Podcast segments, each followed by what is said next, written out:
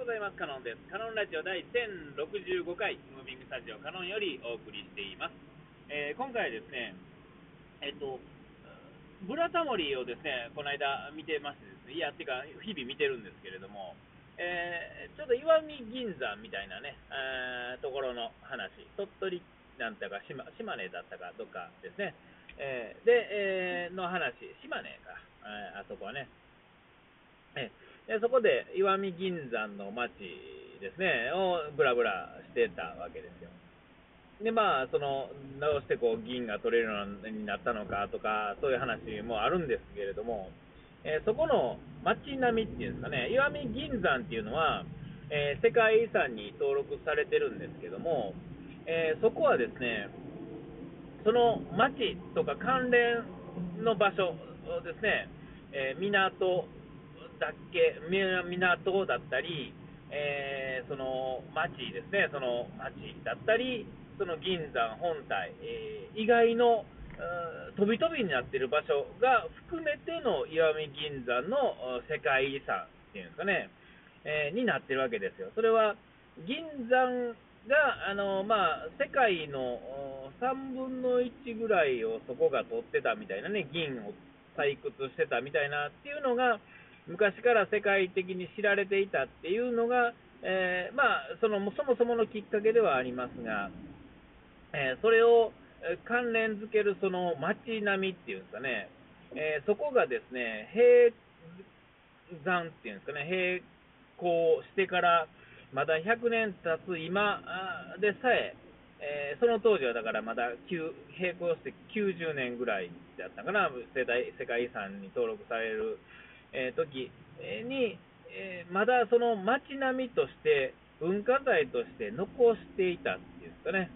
えーでその関連するものとしてあのちゃんと計画されて作られてるというかいうかあの戻されたっていうんですかね、ある程度、戻していこうっていうのが、行政だけじゃなくて、ですねその町の町自体がそういうふうな取り組みで、えーやっているっていうのが、まあ、結果、トータルで評価されたみたいなことらしいんですよね。うんでえーまあ、そういうのってこう、まあ、ありがちっちゃありがちやし、えーまあ、言うたら、この、うん何年だ、20年ぐらい前ぐらいからですね、お城の周りっていうのは、随分となんかそういう行政的なものが入って、綺麗になっていってるっていうのは、なんとなく知ってたんですよね。まああの観光資源としてちゃんと利用しようみたいな、えそれをある程度統一を図ってやろうっていうのは、城下町的なところ、お城がある町並みのところっていうのは、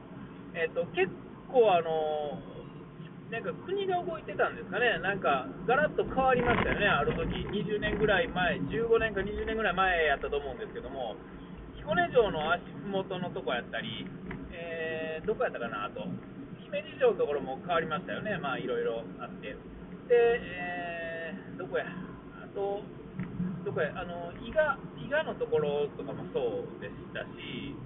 えーまあ、とにかくお城があるところっていうのは、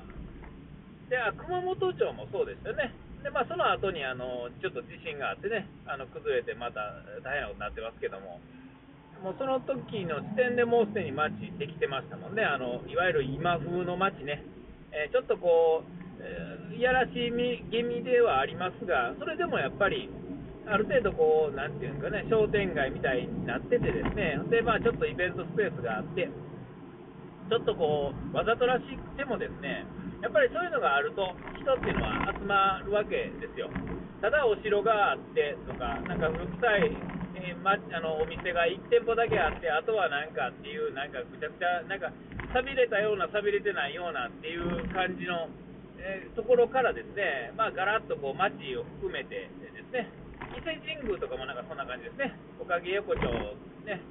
えーあそこも、まあ、あのどこがお金出してるとか、どこが動いてるかっていうのはいろいろありますけれども、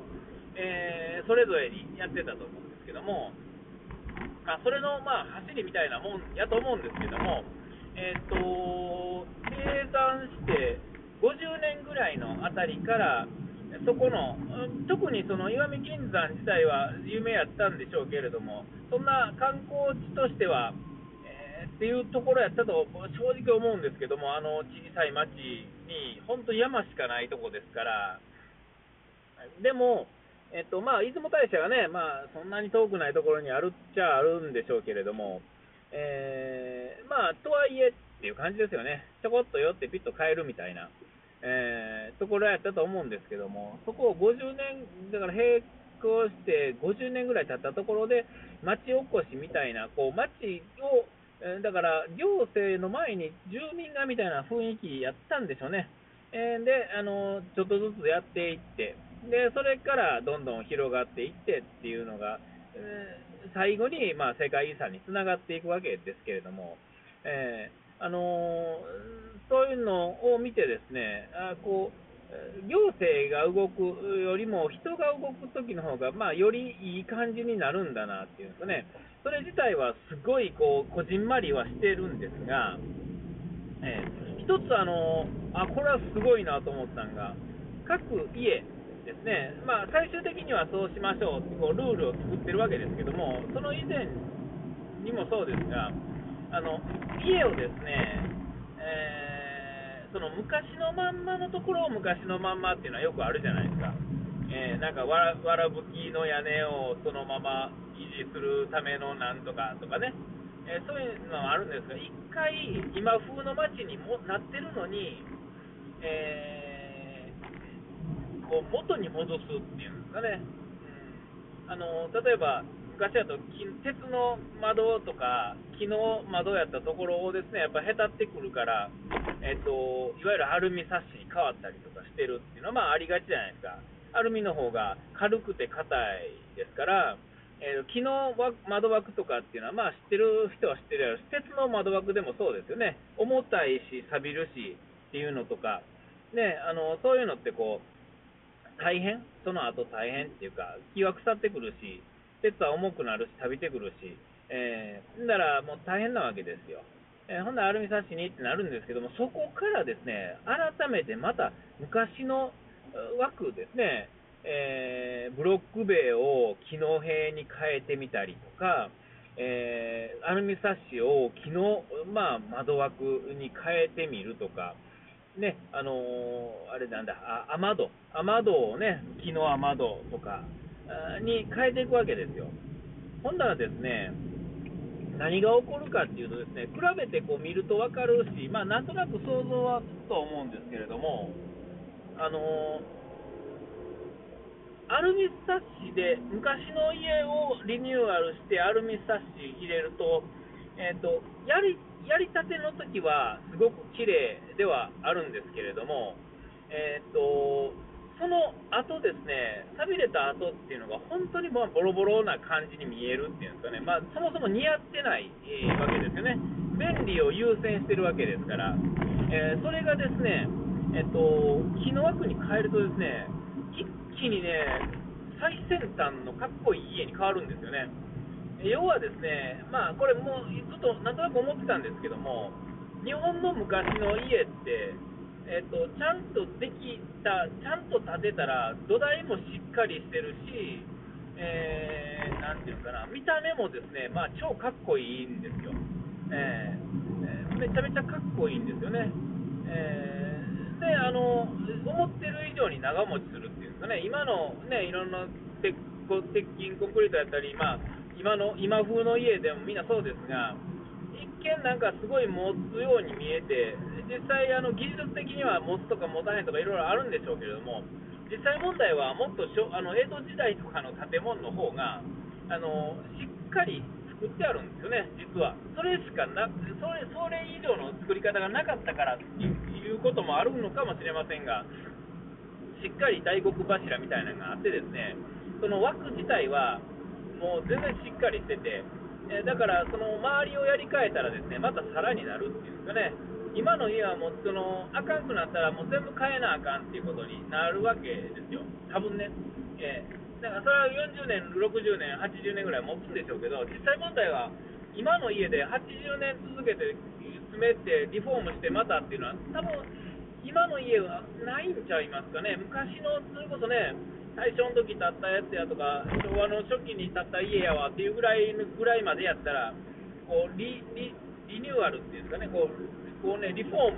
ムをしてですね、やり替えて全然いけるっていうお家多いと思うんですよね。えーそれはまあ土台がしっかりしてるっていうんですかね、基本の骨組みとか内国柱がしっかりしてるからやったし、えー、そういう作り方しかできなかったんでしょうね。えー、だからなんだと思うし、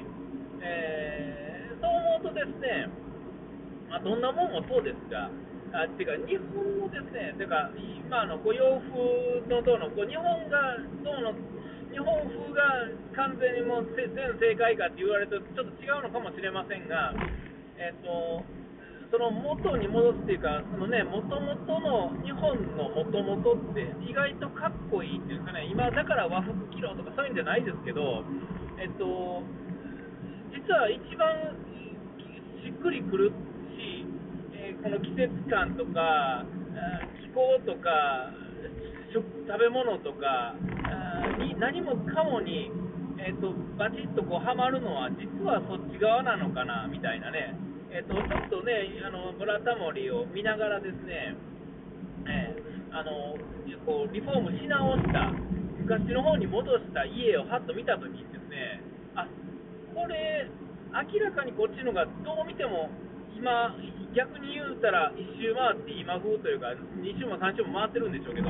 えー、合うし、そもそも似合ってる、よくよく考えて作られてるし、デザインもよくできてるし、実際住んだ時の、えー、クオリティも多分いいような気がしてくるんですよね。えー、え、まあ、その、